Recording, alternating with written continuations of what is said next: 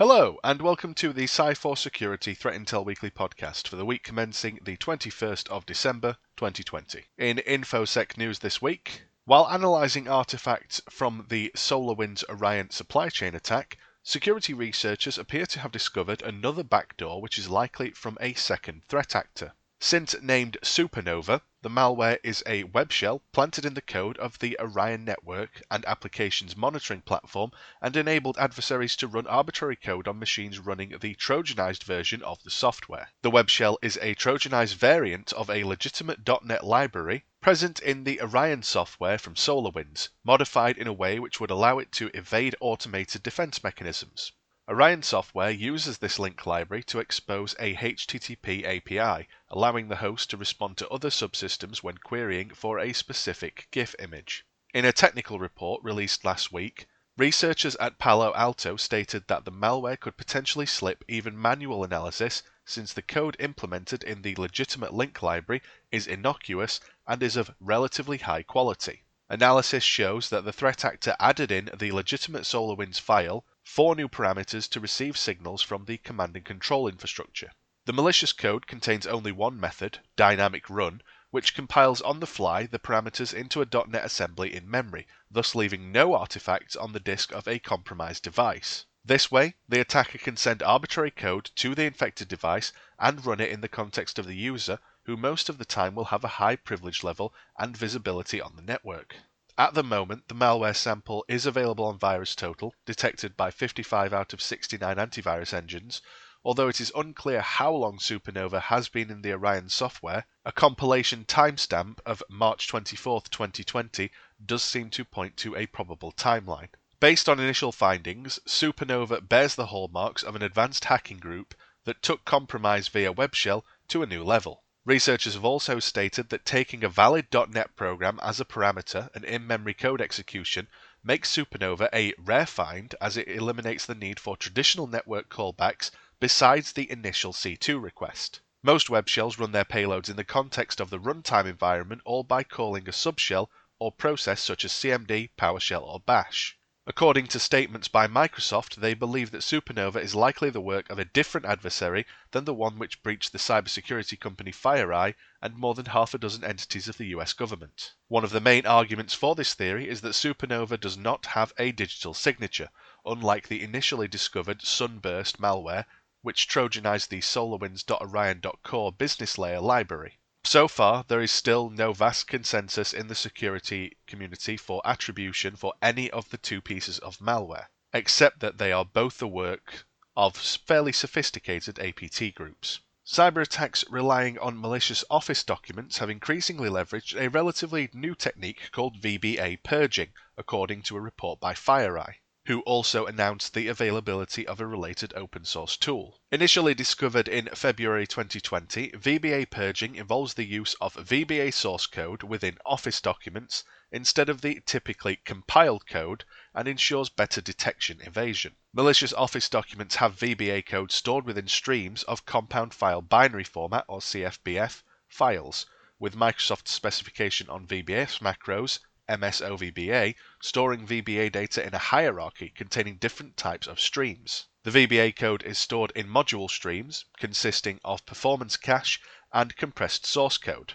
Office applications access the former if the code was compiled with an app matching their version and architecture. Otherwise, the compressed source code is decompressed, compiled, and run instead.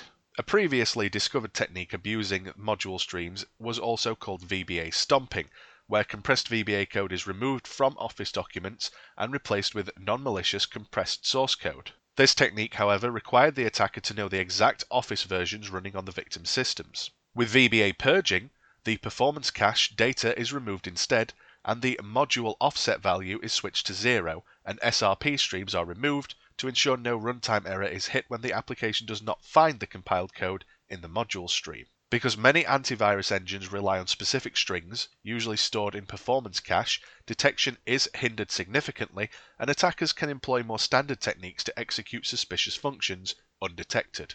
As an experiment and part of their report, FireEye submitted to VirusTotal a normal Office document carrying malicious VBA code and a counterpart to which VBA purging had been applied, and noticed the detection rates dropped by 67%, which clearly shows the efficiency and efficacy of the technique. They have since released Office Purge, a new tool which supports VBA purging of Word, Excel, and Publisher documents.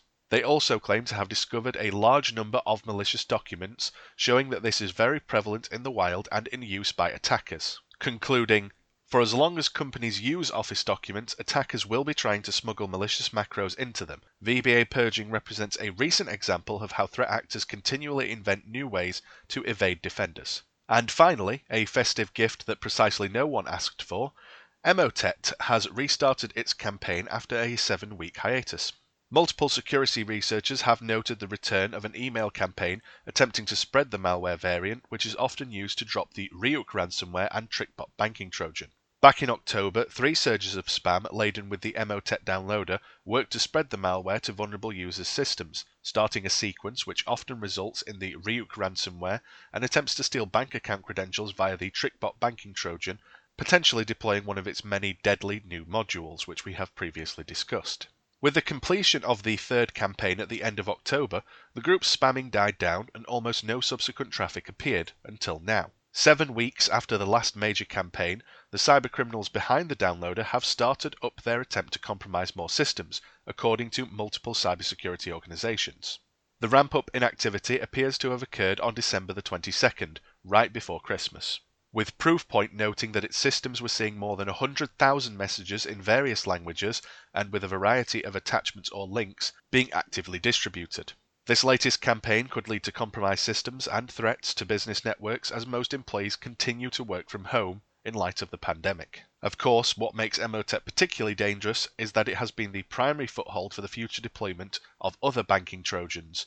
At this point, any mainstream banking Trojan can lead to devastating ransomware attacks. The US Department of Homeland Security's Cybersecurity and Infrastructure Security Agency, or CISA, called the malware campaign one of the most prevalent ongoing threats in an advisory published in early October. And the capabilities of Emotet and particularly its secondary payload TrickBot have increased exponentially since that time. Since July, the US government has noted an increase in Emotet associated indicators specifically targeting state and local governments. Over the last year, the triple threat of Emotet, Ryuk, and TrickBot have seen enormous success. In June, the Cisco Talos incident response team suggested that the majority of its engagements over the last year had been to clean up the Ryuk ransomware. And in early December, the security services firm CrowdStrike stated of the more than 200 incidents the company investigated, 63% were financially motivated, and 81% of those incidents were ransomware attacks or an early stage attack, which typically led to ransomware. Thank you very much for listening to the Sci4 Security Threat Intel Weekly podcast. Please do not hesitate to contact us should you have any questions about anything discussed here, and despite all the doom and gloom discussed, please have a very happy holiday season and thank you very much for listening.